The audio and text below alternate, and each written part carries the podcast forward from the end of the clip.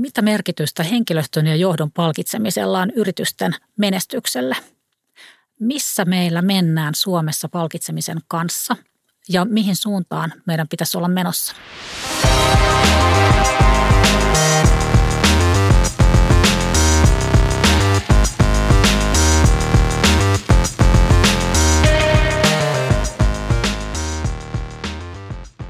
Ilo ja kunnia toivottaa sinut tervetulleeksi palkittu podcastiin Nalle Valruus.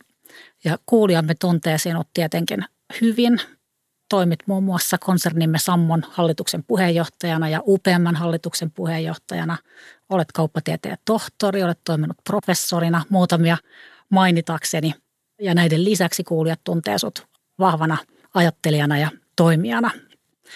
Kuuntelin ja katselin sun viimeaikaisia puheita ja kirjoituksia. Sä oot ollut erittäin vahvasti huolissaan Suomen taloudellisesta menestymisestä ja kilpailukyvystä tässä maailmassa, missä me eletään. Ja taloudellisen kasvun puute, investointien vähyys on ollut niitä asioita, mitä olet vahvasti pitänyt esillä ja tarvitaan sitä suurempaa kasvua.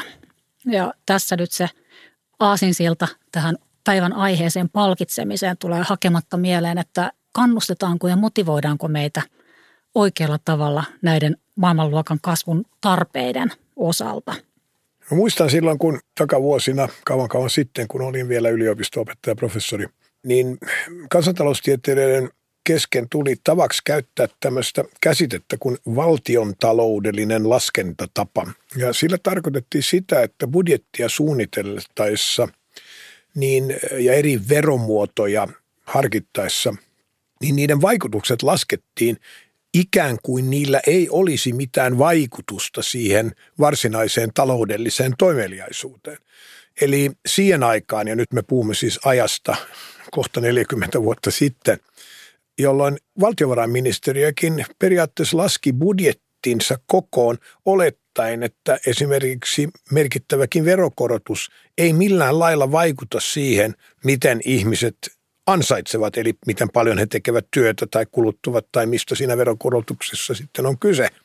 Ja tällä lailla itse asiassa teki koko ajan estimointivirheitä, koska he vain kertoivat saman alla olevan tulovirran vähän korkeammalla veroprosentilla ja oletti, että sillä ei olisi mitään vaikutusta tähän. Ja tätä kutsuttiin kansantaloustieteilijöiden keskuudessa valtionhallinnolliseksi tai valtiotaloudelliseksi tuotannon arviointi- tai estimointitavaksi. Ja palkitsemissa on nimittäin tavallaan se käänteinen niin kuin ominaisuus. Verotus on negatiivista palkitsemista. Se on helpompi tapa sanoa sama asia. Palkitsemalla voidaan kannustaa ihmisiä tekemään juuri sellaisia asioita, jotka ovat sen suuremman kokonaisuuden, tyypillisesti yrityksen kannalta hyviä, edullisia. Ja se on sen palkitsemisen perusidea. Suomalaisessa keskustelussa palkitsemiseen kohdistuva debatti ja kritiikki kohdistuu yleensä sen tulojakovaikutuksiin. Ja ollaan niin kuin tuohtuneita siitä, että joku on saanut bonuksia tai lisiä tai jotain tällaista. Eikä ollenkaan muisteta, että tämän koko palkitsemisen juju on siinä, että se ohjaa inhimillistä käyttäytymistä järkevään suuntaan. Ja siksi tietenkin Olen. palkitseminen on niin tolkuttoman tärkeää myös koko kansantalouden kannalta se oli hyvä syöttö tähän aiheeseen, kiitos. Ja, ja jos miettii vielä sitä, että mitä kaikkea se palkitseminen suomalaisissa yrityksissä ennen kaikkea on, niin siellä on tietysti se rahapalkka, kiinteä palkka ja, ja nykyään yhä tyypillisemmin jotain tulossidonnaista osuutta. Nyt jos katsoo vaikka viime vuoden EK-tilastoja, kuukausipalkkatilastoja, niin siellä oli sellainen reilu 30 prosenttia saanut tulospalkkioita ja ne oli luokkaa 7 prosenttia vuosiansiosta ne toteumat – kun mietitään tämmöistä koko henkilöstön tasoa kuukausipalkkasissa. Sitten on edut, erilaiset edut, voidaan maksaa palkkioita niihin henkilöstörahastoihin. Erityisesti johdolla vain henkilöillä tyypillisesti löytyy sitten niitä pitkän aikavälin kannusteita, osakepohjaisia kannusteita, lisäeläkeratkaisuja, ryhmäeläkkeitä. Ja sitten vielä tietenkin se kaikki ehkä tämmöinen aineeton puoli, kiitos, kehitysmahdollisuudet, näin poispäin – nyt jos miettii sitä kokonaisuutta, johon olit tuossa tulemassakin, niin minkälainen voisi olla sellainen ideaalinen palkitsemismalli? No niitä on varmasti enemmän kuin yksi. Olen aina ollut siinä mielessä etuoikeutettu, että olen saanut elää enemmän kuin yhden elämän tavallaan olen saanut olla sekä yritysjohtaja että yrittäjä siinä ohessa vielä valtion virkamieskin professorina. Ja näissä eri ympäristöissä se ideaalinen kannustinmalli on kyllä hyvin erilainen. Mä en oikein usko eikä missään maailmassa professoreille makseta hirveän paljon kannustinpalkkioita yliopiston puolelta. Heidän osalta se kannustin tulee lähinnä sitä kautta, että hyvä suoriutuminen varsinkin tutkimustyössä johtaa sitten parempaan asemaan työmarkkinoilla, parempien yliopistojen tekemiin työtarjouksiin, esitelmämatkoihin, esitelmäpalkkioihin ja näin päin pois. Jos ollaan yrittäjäympäristössä, jossa elin kymmenisen vuotta elämää, niin oman pienen sitten vähän suuremman investointipankin vetäjänä, niin siellä tämmöinen partnerimalli, idea siitä, että, että keskeiset työntekijät ovat itse asiassa sen yhtiön osakkeenomistajia, oli selvästi toimiviin. Ja näinhän pienemmissä kautta viiva keskisuurissa yhtiöissä yleensä on tapana. Sen vanhin sovellus tyypillisesti Suomessa on niin asianajotoimistot ja sen tyyppiset erityisasiantuntijaorganisaatiot. Investointipankki on, on periaatteessa hyvin samanlainen – Osakkeen omistaminen on erittäin hyvä tapa kannustaa ihmisiä, koska sehän poimii periaatteessa koko sen pitkän ajan arvon niin kuin sieltä taloudellisista virroista ja tarjoaa sen sille tekijälle. Ehkä sillä rajoituksella kuitenkin, että sehän ei tietenkin yksilöi yksilöllisiä suorituksia.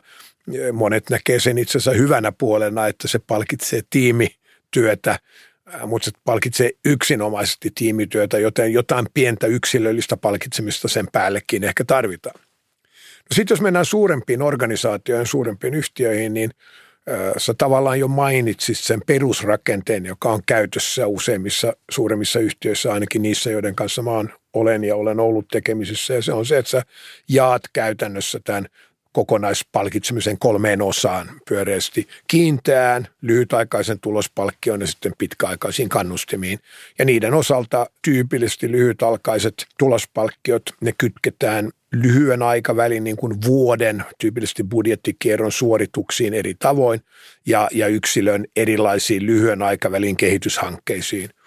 Ja sitten taas pitkän aikavälin tavoitteet, eh, ne kytketään valtaosin osakekurssin kehityksen, sikäli jos kyse on noteratusta yhtiöstä. Ja mä edustan itse voimakkaasti sitä kantaa, että niiden pitää olla niin pitkälle kuin mahdollista vain osakekurssipohjaisia, jolloin poimitaan se yksilöllinen suoritus ja lyhyemmän aikavälin niin kuin suoritus siellä lyhytaikaisissa kannustimissa – ja sitten sen osakkeenomistajien intressissä tapahtuneen pitkäaikaisen arvonluonnin sitten sen pitkäaikaisen kannustijärjestelmän ja osakeomistusten kautta sitten kannustimiksi.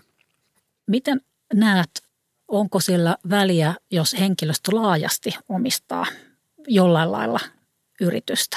Et useinhan ne on aika lailla siellä johdon ja avainhenkilöiden kannusteissa silloin kiistatta merkitystä ja vaikka ehkä ne taloudelliset suuret summat, jotka on siinä mukana, ei välttämättä niin hirveän suuria ole, niin mä huomaan, että vähimmilläänkin se synnyttää kiinnostusta yhtiön osakekurssin kehitykseen.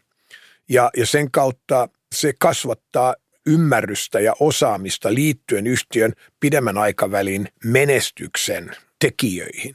Mikä on se, joka saa sen yhtiön arvon sijoittajien silmissä kasvamaan – Siinä ei tarvitse omistaa hirveän paljon osakkeita, kun alkaa jo vähintään viikoittain seuraamaan, miten se kurssi on kehittynyt. Ja, ja mä luulen, että se on erittäin tervettä, koska se, niin kuin mä sanoin, vähimmillään se opettaa ja parhaimmillaan niin, niin se on tapa sitten luoda arvoa ja säästää pidemmällä aikavälillä.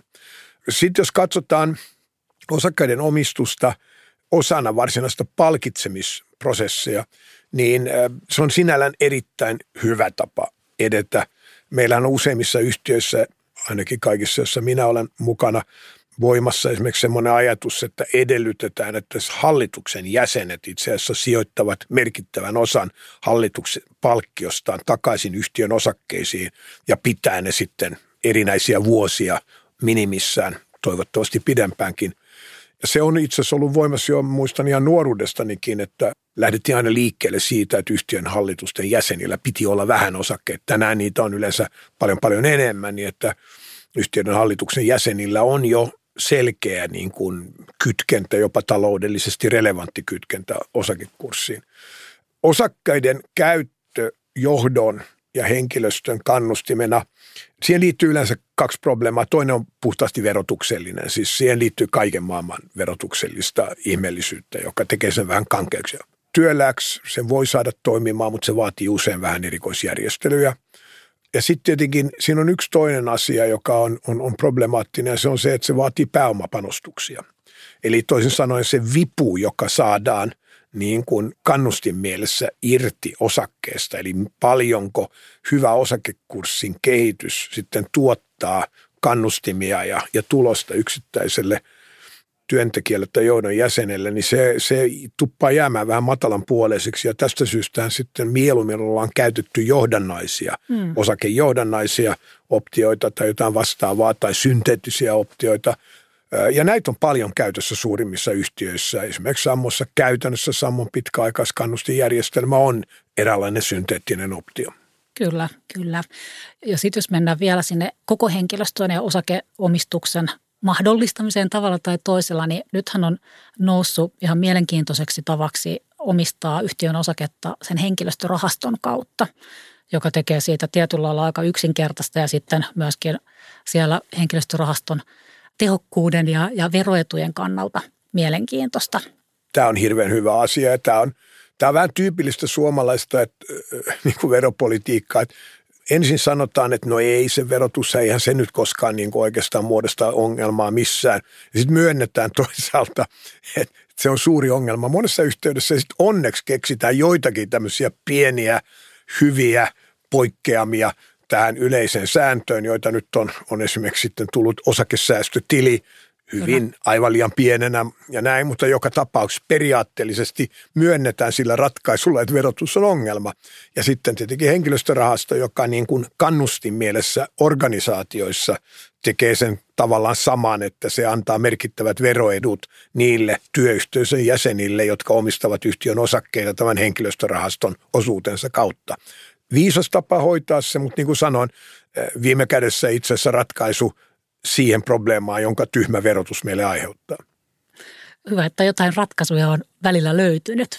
Tavallaan se on hyvä, mutta oikeastaan voisi toivoa, että joskus joku mietti sitä niin kuin alla olevaa ongelmaa, mm. ja se on se, että meillä toisin kuin monessa monessa muussa Euroopan ja maailman maissa meillä on harvinaisen typerä verotus tältä osin. Se oli muuten kiinnostava. Viime vuonna tehtiin tämmöinen tutkimuspalkitseminen 2020, missä tuhat suomalaista palkansaajaa vastasi erilaisiin palkitsemisen motivoivuuskysymyksiin ja, ja siellä ei ehkä niin yllättävästi, niin nousi ykkösmotivaatiotekijäksi rahallinen palkitseminen. Ja, ja sitten hyvänä kakkosena siinä rinnalla tuli merkityksellinen työ. Ehkä vähän jo viittasit noissa erityyppisissä työyhteisöissä näihin – kahteen tekijään. Mitä tästä ajattelet? Luvalla sanoin tässä tämmöistä lievää nollatutkimuksen makua aina tämän tyyppisessä kyselyssä. Mulla tuli nyt mieleen, että satun näkemään aamu-uutisista jonkun tämmöisen – kysely, jossa kysyttiin niin kuin, miksi ihmiset eivät Suomessa säästä enemmän. 60 prosenttia sanoi, että kun ei ole varaa. Sitten 20 prosenttia sanoi, että mä teen se joskus myöhemmin. Ja, ja, ja sitten se kolmas, siis ne oli käytännössä sama vastausvaihto kaikki. Ja kaikki sanoi, että ikävä kyllä verotuksen jälkeen ei jää hirveän paljon rahaa käteen niin kuin säästettäväksi, joka on se rehellinen vastaus. Siinä ei tarvitse hirveästi kyselytutkimuksia tehdä todetakseen, että tämä on varmasti totta tässä erittäin kireän verotuksen maassa. Niin jos tässä sitten menee tänne niin kuin motivaatiopuolelle, niin ei se, ei se vastaus ole, ole hirveän vaikea. Jokainen meistä haluaa merkityksellisen työn, jokainen meistä haluaa tehdä jotain järkevää, jokainen meistä haluaa jättää jälkeensä historiaan, tehdä jotain fiksua. Mutta tietenkin myös jokainen meistä haluaa sen, että meitä palkitaan, että saamme hyvän liksan siitä, että teemme tätä merkityksellistä. Tässä ei ole minkäänlaista vastakohtaisuutta koko tämä debatti siitä niin kuin palkitsemisesta ja työn merkitsevyydestä on täynnä tämmöisiä idioottimaisia vastakohtaisuuksia. Usein kuulee väitettävän, että ei sillä palkalla niin väliä ole ja varsinkaan ei bonuksilla ole mitään väliä, kun, vaan kun on tällainen niin kuin tärkeä merkityksellinen työ. Se on täysin järjetön väite, koska todellisuus on se, että ne eivät ole vastakohtia. Me haluamme kaikki mahdollisimman jännän, sisältörikkaan, värikkään työn – Eikö totta? Ja me Kyllä. haluamme kaikki mahdollisimman paljon fyrkkaa siitä. Ei se sen ihmeellisempää ole. harvinaisen helppo olla samaa mieltä tästä asiasta ja, ja myös niin päin, että, että jos miettii ketä tahansa meistä työssä, niin kyllähän me halutaan, että se rahallinen korvaus on reilu ja jollain lailla heijastaa sitä meidän työpanosta ja aikaansaannosta ja, ja siitä tultiin myöskin sama reitti siihen omistajuuden kannustavuuteen, että silloin ollaan kaikki hyötymässä siitä yhdessä luodusta lisäarvosta.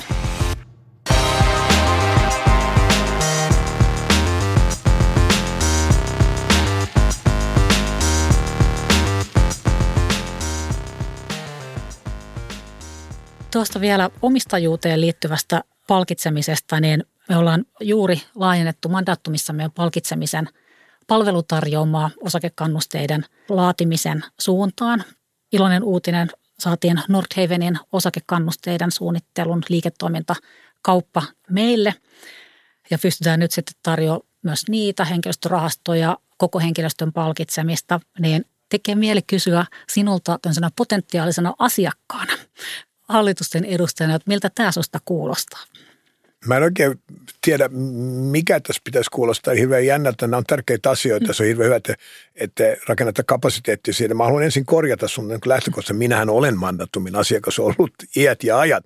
Minä olin Mandatumin asiakas jo siihen aikaan, kun Mandatum ei ollut henkivakuutusyhtiö. Minä olen ollut Mandatum henkivakuutusyhtiön Mandatum Lifein asiakas koko sen olemassaolon ajan. Eh, joten se siitä. Mutta ollakseni vakava, niin, niin tietenkin se, että tarjotaan ammattitaitoisia, hyvin läpiajateltuja rakenteita, struktuureja, joilla hoitaa tehokkaalla tavalla palkitseminen sekä kiinteä sellainen, että varsinkin sitten tulossidonnainen sekä lyhyellä että pitkällä aikavälillä. Se on erittäin tärkeä asia. Ja, ja tietenkin tämä on markkina, joka sen me voimme vain todeta, ja se on suunnilleen semmoinen, että katsoo ikkunasta ulos, niin se huomaa, että tämä on voimakkaasti kasvava markkina. Ja ikävä kyllä voi sanoa, että tämä on markkina, jota, jota tukee se, että Suomen verotus on päätöntä, koska jos, me, jos meillä olisi järkevä verotus, niin, niin, niin tietenkin tämä, monet näistä rakenteista olisi paljon helpommat aikaan saada, koska ei tarvitse ottaa huomiota siihen, että, että verotus tuottaa ongelmia ja joka on osa niin siitä tuotepaletista, jota tekin ratkaisette, eli, eli rakennette, niin kuin juuri tuossa henkilöstörahaston kohdalla sinä sen totesit, rakennatte järjestelmiä, jonka lainsäätäjä on, on tarjonnut korjaamaan verotuksen joitakin ongelmia. Semmoinen näkökulma, mikä kaikkia meitä kiinnostaa ja monia kuulijoita, että kun katsot sijoittajana yrityksiä, niin katsotko siinä sitä, että miten johtoa ja henkilöstöä palkitaan? Onko sillä jotain merkitystä?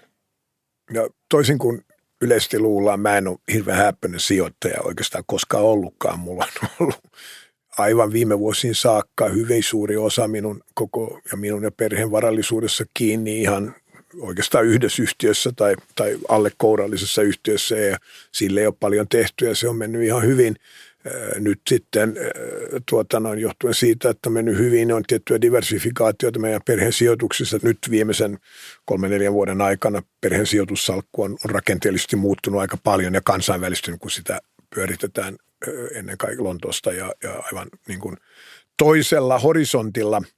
Mutta se on ehkä sivuasia. Sijoittajana tapaan hirveän paljon minua ammattitaitoisempia sijoittajia – samoin ja UPM hallituksen puheenjohtajana tapaan hirveän paljon sijoittajakonferensseissa ja, ja, ja one-on-one tapaamisissa ja huomaan, että ammattitaitoisimmille sijoittajilla kaikilla on tärkeää toisaalta tavata yritysten johtoa ja toisaalta varmistua siitä, että sen yritysjohdon tavoiteasetanta vastaa osakkeenomistajien intressejä ja että se yritysjohto tulee riittävästi palkituksi tästä tavoitteen asetannasta ja työstä sen eteen, jotta sijoittaja voisi olla varma siitä, että sitä työtä tehdään oikeaan suuntaan. Ja tämä on erinomaisen tärkeä asia sijoittajan näkökulmasta. Itse asiassa, jos, jos mä saan niin kuin vähän disaggregoida tätä, niin maailmantaloudessa on tapahtunut yksi hirveän suuri muutos viimeisen neljännes vuosisadan 30 vuoden aikana, ja se on tietenkin private equity niin kuin esiinmarssi.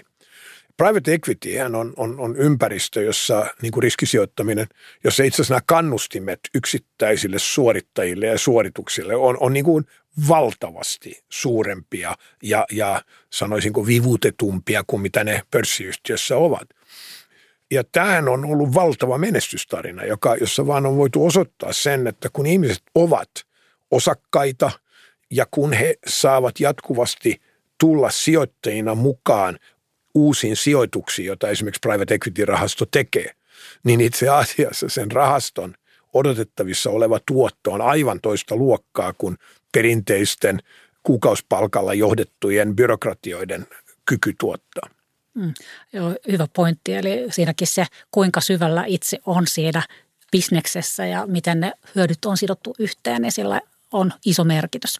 Sitä paitsi se on jännittävää mm. duunia, eli no, se työn sisältö on siinä myös mukana ja tarkoitan tällä sitä, mm. nämä ei ole toistensa vastakohtia, vaan ne yleensä kävelee jopa usein käsi kädessä. Miten sitten olet myös nostanut esiin sitä yritysvastuun tai yhteiskuntavastuun teemaa. Miten sen näkökulma tuolla palkitsemisessa ja johdon palkitsemisessa, onko se noussut kuinka paljon ja nyt keskiöön?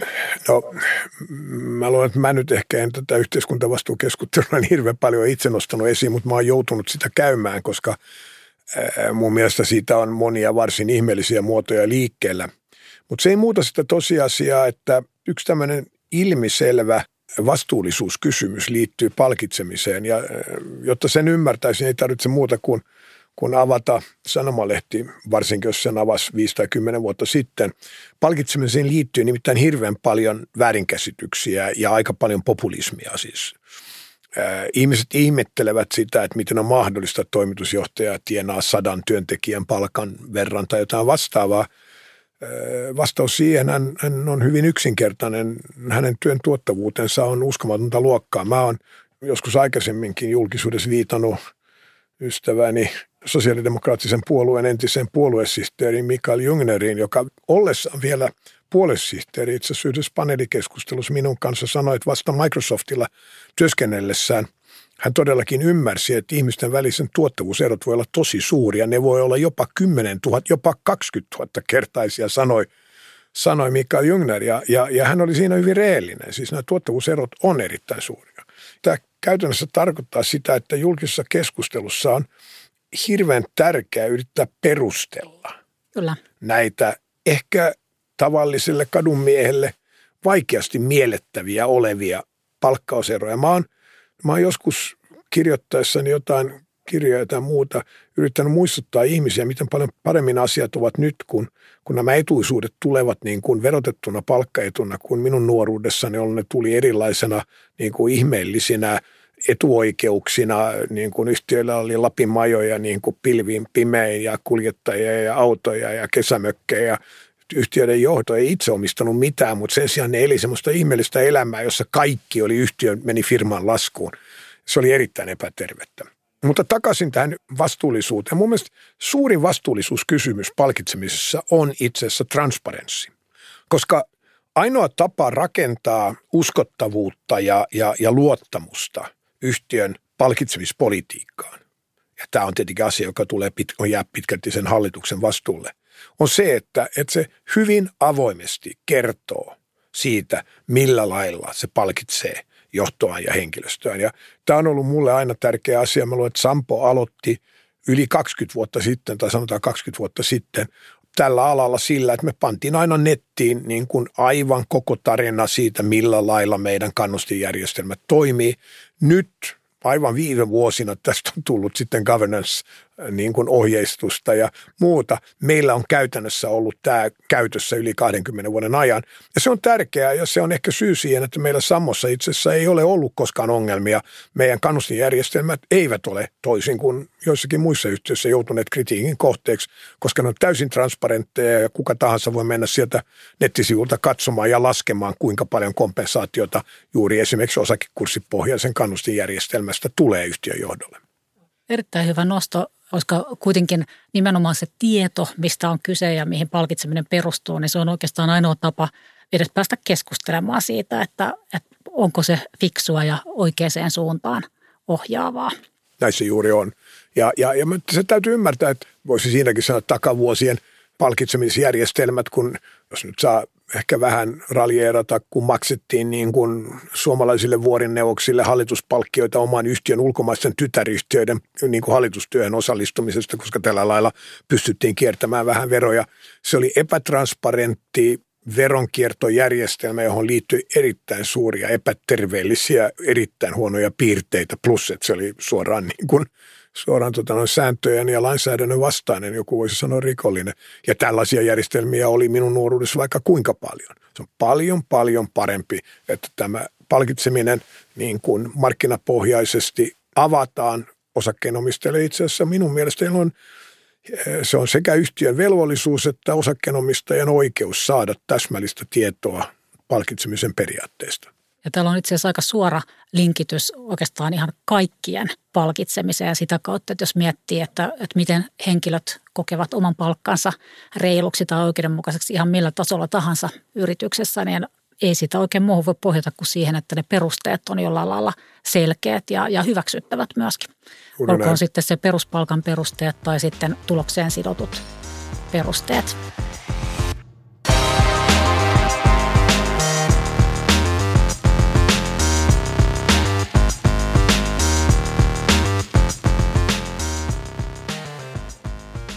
Vähän tekisi mieli kysyä, kun olet paljon nähnyt sekä hallituspaikoilta että, että yrityselämässä muuten sitä palkitsemista, että mistä huomaa, että jos siinä palkitsemisessa on jotain vikaa tai millaisia ongelmia silloin tulee yritykseen, jos se palkitseminen ei ole kunnossa? Jos olet sattunut joskus näkemään tällaista tilannetta. Siellä on yksinkertainen vastaus. Mutta se on vain yksi esimerkki. Siinä on monta eri asiaa, josta sen voi nähdä, mutta yksinkertaisesti se on se, että toimitusjohtaja lähtee niin kuin kilpailijan palvelukseen, eikö niin? Hmm. No ehkä kilpailija on väärä sana, hyvin tyypillistä, varsinkin keskikokoisissa, vähän niin suuremmissa keskikokoisissa yhtiöissä, että toimitusjohtaja lähtee private equity-firman palvelukseen, joka maksaa monin verran paremmin hänelle ja paljon enemmän tulossidonnaisesti tietenkin kuin mitä teet. Eli ensimmäinen merkki siitä, että palkitsemisjärjestelmät ei ole paikalla, on se, että sä menetät henkilöstöä. Hmm. Mutta se tietenkään ei ole ainoa. Toinen hyvin yleinen on se, että sä huomaat, että se aiheuttaa keskustelua, pahaa mieltä, kritiikkiä organisaation sisällä, joka on varmasti toisiksi tärkein indikaatio siitä, että jotain on pielessä. Sitten on sitä varten muuten tietenkin voi rakentaa erilaisia tiedusteluja, tehdä vuosittainen niin kuin tsekki jollain anonyymillä tekniikalla, jolla vaan niin kuin kysellään, mitä mieltä ollaan näistä mm, järjestelmistä. Juuri näin. Joskin sanoisin, että useimmat nyt vähänkään ammattitaitoiset yritysjohtajat ovat sellaisessa keskusteluyhteydessä organisaationsa, että se informaatio kyllä kulkee ilman niitä vuosittaisia tiedustelujakin – ja sitten voi olla koko joukko muita asioita, mutta nämä on mun mielestä kaksi tärkeintä. Se, että sä menetät henkilöstöä tai että siellä on niin kuin huono fiilis. Nämä, ne, ne on ne tärkeimmät. Pitkä elämä on jotenkin opettanut, että, että nämä äärimmilleen viedyt ratkaisut, jotka on niin kuin millilleen kohdistettu jollekin tulosriville tai jotain muuta, jossa vielä sitten on tehty verotuksellista optimointia oikein viimeisen päälle, niin – ne ei pitkään päälle ole viisaita, koska maailma muuttuu koko ajan ja se johtaa siihen, että se tavoiteasetanta ei sittenkään ei vähän pidemmällä, kärryllä. se ei pysy kärryllä. Mm. Ja toisaalta semmoinen äärimmillään viety verotuksellinen optimointi ei yleensä sekään ole viisasta, koska sitten jotain menee pieleen kuitenkin. No just näin. Eli voisiko tulkita näin, että kuitenkin tässäkin se yksinkertainen on kaunista niin pitkälle kuin siihen päästään. Musta ihana yksi kokenut henkilöstöammattilainen joskus sanoi näistä mittaroinneista, että mieluummin roughly right kuin exactly wrong. Se on varmaan totta ja, ja yllättävää vaan on, ja jos saa olla vähän ilkeä tästä ESG-ympäristöstä, niin sehän ikävä kyllä on vienyt meitä jonkin verran tämmöiseen niin kuin pikkunäppäryyden suuntaan, kun kaikkien pitää kirjoittaa sisään herraties mitä ihmeellisiä ympäristö- tai sosiaalisia tavoitteita niin kuin omiin kannustinohjelmiinsa, jotka valtaosin on, on taloudellisesti merkityksettömiä, mutta niiden kuuluu olla siellä ja ne monimutkaistaa hirvittävästi sinällään sen ohjelman tulkintaa. Mä oon valmiin hyväksymään sinällään, että tämä on poliittisesti välttämätöntä, mutta järkevää se ei sinällään ole, koska yksinkertaisuus olisi tässä valttia. Juuri näin. Ja jotenkin jos miettii sitä vastuullisuuskeskustelua siellä mittariosiolla, niin niin mielellään sieltä nostaisi, että mikä on oleellista sen yhtiön liiketoiminnan kannalta Joo. ja keskityttäisiin siihen. Näin se tietenkin on, ja, mutta jossa, niin kuin aina näissä asioissa, niin nämä keskustelu voi mennä yli kierroksilla. Tässäkin voi sanoa, että mä olin vanha, että mä olin mukana edellisellä kierroksella 6-70-luvulla, kun piti tehdä vallankumousta harvoin se päivä, ja nyt se onneksi ottaa vähän järkevämmän muodon kuin mitä se teki siihen aikaan, mutta tässä on kyllä huvittavia yhteisiä piirteitä. Kyllä. Miten me suhtaudutaan Suomessa muuhun maailmaan, jos miettii nimenomaan nyt tätä palkitsemiskäytäntöä ja sitä kautta yritysten menestyksen tukemista? No siinä on monta yksityiskohtaa, joihin voisi kiinnittää huomiota, mutta ylimääräisesti tärkein mun mielestä on se, että koska julkinen keskustelu fokusoituu tyypillisesti suurten pörssiyhtiöiden palkitsemisjärjestelmiin siitä yksinkertaisesta syystä, että medialle on käytössä ylivoimaisesti eniten dataa niiden osalta, koska ne joutuu julkistamaan kaiken ja mikä sinä on hyvä asia, niin medialta varsinkin jää hyvin usein huomaamatta tai medialta puuttuu se vertailutieto kansainvälisesti toisaalta ei-noteratuista kansainvälisistä yhtiöistä ja toisaalta esimerkiksi rapakon takana olevista yhtiöistä. Todellisuushan on se, että esimerkiksi amerikkalainen palkitsemistaso on noin niin kuin bruttotasollaan 5 tai 10 kertainen eurooppalaiseen nähden. Euroopankin sisällä on poikkeuksia, että Norja on tämmöinen hyvin matalan kompensaation maa. Suomi on semmoista jonkunlaista vähän ehkä keskiarvon alapuolella, mutta keskiarvon tuntumassa olevaa. Tämä on yksi aspekti. Meidän täytyy muistaa, että yhä voimakkaammin kansainvälistyvässä ja kehittyvässä maailmassa meidän kaikkein parhaimmat porukat, ihmiset. Itse asiassa ne ovat myöskin amerikkalaisten headhuntereiden listoilla, varsinkin jos ne ovat tietyillä aloilla, kuten investointipankki pankki tai konsultointiala ja joitakin muita, jotka on voimakkaasti kansainvälistyneitä. Ja sen kanssa me kilpaillaan ja se on tärkeää kotoisasti täällä Euroopassa, niin, niin tämä kilpailu private equityn kanssa on ehkä myös semmoinen hyvin tärkeä asia, joka pitää muistuttaa, että, todella ne palkitsemistasot näissä riskisijoittajien organisaatioissa on niin, kuin niin valtavan, ne on niin kuin moninkertaisia siihen nähden, mitä me tyypillisesti kompensoidaan samankokoisessa tai samanlaisia taloudellisia suureita hantteeravassa suuremmassa organisaatiossa. Ja sen saa koko ajan ottaa huomioon. Sehän esimerkiksi suuremmassa teollisuusyhtiössä on yrityskauppaympäristössä hirveän tärkeä asia, koska sun esimerkiksi täytyy varoa sitä, että joku private equity-ostaja, joka haluaa ostaa sulta yhden divisioonan, ei sitten laula Seireni lauluja sun johtajalle, joka lähti sitten vetämään tätä yksityistettyä divisioonaa ja tienaa monin verran enemmän. Tässä on hyvin paljon erilaisia asioita, joita tämä kansainvälinen ympäristö tuo mukanaan, varsinkin koska nämä organisaatiot on erilaisia. Tässä on eri kulttuureja Atlantin molemmilla puolin ja sitten toisaalta aivan eri kulttuurit palkitsemisessa noteratuissa yhtiöissä ja, ja ei-noteratussa varsinkin sitten tämmöisissä private equity-tyyppisissä yhteisöissä. Kyllä, eli siellä on tämä tietynlainen, siellä missä kilpaillaan henkilöistä, niin se on markkinataso, ymmärrys on oleellista onko meillä, jos mietittää suomalaista palkitsemista kokonaisuudessaan, ehkä vielä sitten henkilöstön palkitsemista, johdon palkitsemista, niin onko meillä jotain, joka on vialla? Mä luulen, että suuremmissa yhtiöissä niin tämä kehitys on ollut aika lailla hyvää viimeisen vuosikymmenen aikana.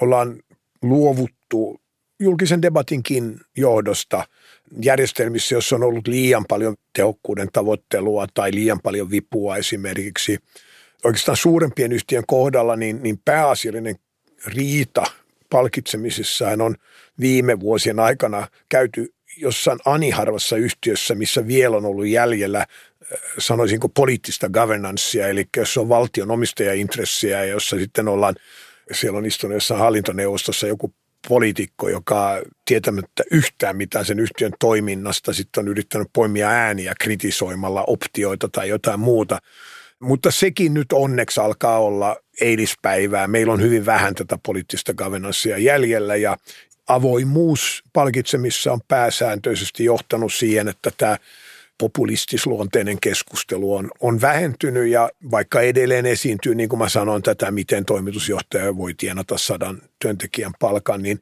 niin kun sitten se vastaava toimitusjohtaja Yhdysvalloissa tienaa 500 niin kun työntekijän palkan, niin tietenkin se kertoo jotain tästä markkinatilanteesta. Toimitusjohtajan palkkaustaso suurissa yhtiöissä on ollut nouseva viimeisen 10-20 vuoden ajan, eli palkitsemista on tehty enemmän siihen, heijastuu tämä kansainvälinen kilpailu, mutta samanaikaisesti niiden palkitsemistason transparenssi on kasvanut. Mm. Ja se tarkoittaa sitä, että itse asiassa nousu ei ole läheskään ollut niin suuri kuin miltä se näyttää siitä yksinkertaisesta syystä, että takavuosina näitä sitten erilaisia palkitsemismuotoja, jotka ei näkynyt julkisuudessa syystä tai toisesta, niitä oli paljon enemmän. No entäs sitten, jos katsoo näin päin, että, että onko meillä jotain, joka on erityisen hyvin tässä maassa? Sanotaan nyt jälleen taas koko henkilöstön palkitsemisesta tai, tai johdon palkitsemisessa. Tämä on kyllä hyvin vaativa kysymys, Eikö koska sanoisin, en mä nyt sanoisi, että heti tulee mikään mieleen, joka olisi niin kuin aivan harvinaisen hyvin. Jos johonkin kuitenkin viittaisin, mä sanoisin, että itse asiassa tämä luontainen avoimuus näissä järjestelmissä on suurempaa kuin monasti muualla. Se on, se on esimerkiksi, mä voin hyvin verrata Ruotsiin ja jopa Ruotsissa on äh, esimerkiksi eläkeratkaisussa vähemmän avoimuutta kuin mitä meillä on Suomessa. Äh, ja jos mä sitten menen Tanskaan, niin sitä on vielä huomattavasti paljon vähemmän kuin Suomessa. Eli avoimuus ymmärrys sille, että sellaiset palkitsemisratkaisut, joita hallitus tai sen puheenjohtaja ei kehtaa julkisuudessa esitellä, niin ne eivät ole käypiä. Mun mielestä se on hyvä semmoinen peruskriteeri hallitukselle ja hallituksen puheenjohtajalle, että ei pidä sitoutua sellaiseen johdon palkitsemisen järjestelmään, jota ei itse avoimesti kehtaa joko yhtiökokoukselle tai jopa niin kuin medialle kertoa. Joo, ja se on itse asiassa erittäin hyvä kriteeri myös kaikille koko henkilöstön palkitsemiselle, että palkkaus- ja palkkiomallien pitää olla sellaisia, että ne kestää päivän valoa. Ja tämä on hirveän tärkeää, koska tässä meillä on saatu julkisuudessa tyypillisesti laajemmat palkitsemis koko henkilöstöä mm. tai, tai suurta osaa henkilöstöä koskevat palkitsemallit yleensä saanut hyvää mediaalista julkisuutta. Klassinen esimerkki on Berner-yhtiö, joka on harjoittanut tätä niin kuin vuosikymmenet ja, ja se on aina saanut siitä myönteistä julkisuutta.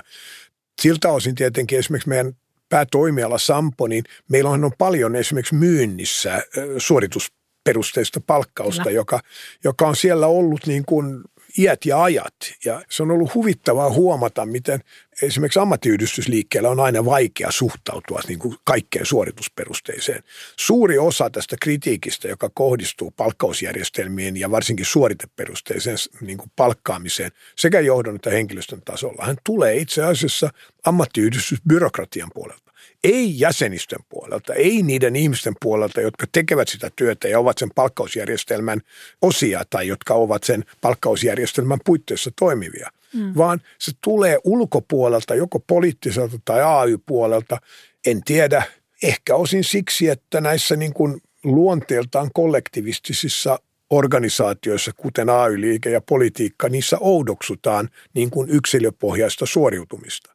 Kuitenkin tänä päivänä palkkausjärjestelmiä rakennetaan aina niin, että niissä on vain osin yksilökeissuoriutumista. Merkittävä osa myös niin kuin muuttuvasta palkkausosasta tehdään yleensä aina ryhmäpohjaisesti, Kyllä. joko osakekurssin kautta tai jonkun muun instrumentin mm. kautta. Juuri näin, tai vaikka ihan lyhyen aikavälin kannusteissakin yhtiön tulos, yksikön tulos, tiimin ja, yksilön tulos, ne on useimmiten näitä kombinaatioita. Ja, ja mietinkin tuosta, mitä sanoit, että – että tietyllä lailla se keskustelu palkitsemisesta vaatii luottamusta todella paljon siihen, että mihin se johtaa. Ja minusta on hyvin mielenkiintoista, että, että viime vuonna taas siinä meidän tekemässä tutkimuksessa, niin siellä taisi olla semmoinen kolmasosa henkilöistä, jotka vastasivat, että olisivat valmiita ottaa jopa vähän riskiä pienemmällä peruspalkalla, mikäli näkisivät, että tulosperusteisella voi päästä parempiin ansioihin. Ja tietysti tilastot kertoo myös sen, että siellä, missä tulosperusteista käytetään, niin ansiot nousee keskimäärin Suomi, korkeammaksi. Suomihan on tässä erikoinen maa. On monta mittaria, joka kertoo, että suomalaiset ottaa vähemmän riskiä kuin juuri kukaan muu. Ne on, me ollaan hyvin riskiä karttava kansa. Klassinen esimerkki tulee ystävältäni Lasse Lehtiseltä, joka pyöritti aikoina Haluatko miljonääriohjelmaa. Ja hän oli kansainvälistä dataa. Missään maailmassa ei luovuteta yhtä varhain kuin Suomessa. Ja, ja, ja tämä kuvastaa sitä. Ai kolme tonnia, mä lähden himmaan. Ja tämä on semmoinen, jossa jos saisi jotain niin kuin toivoa, niin toivoisin enemmän mahdollisuutta henkilöstö- ja johdon jäsenille hieman itse valita riskitasonsa. Eli vähän enemmän tämmöistä mahdollisuutta siihen, niin kuin sä kuvaat, mm. sanoa, että okei, vähän pienemmällä peruspalkalla saadaan parempaa niin kuin nostetta tai vipua siihen kannustinjärjestelmään. Se olisi mun mielestä hyvin tervettä. En mä halua pakottaa kaikkea siihen, niin missään tapauksessa. Mä ymmärrän, että on ihmisiä, jotka ovat enemmän riskiä karttavia ja ne ehkä eivät tällaisen halua mennä mennä. Mutta tietty, jos haluaa niin kuin jollain lailla kuvata tulevaisuuden kannustinjärjestelmiä, niin ehkä niissä olisi just tämä elementti, että ihmiset saisivat itse muokata jonkin verran riskitasoa tämän järjestelmän puitteissa. Joo, ja tämä tuntuu olevan myös ihmisillä toiveena, nimenomaan tänne oma vaikutusmahdollisuus. Se olisi erittäin hyvä juttu. Palkitsemisessa. Joo. Kiitämme lämpimästi tähän podcastiin tulosta ja loppukysymyksenä tällainen, että kuinka itse palkitset itseäsi?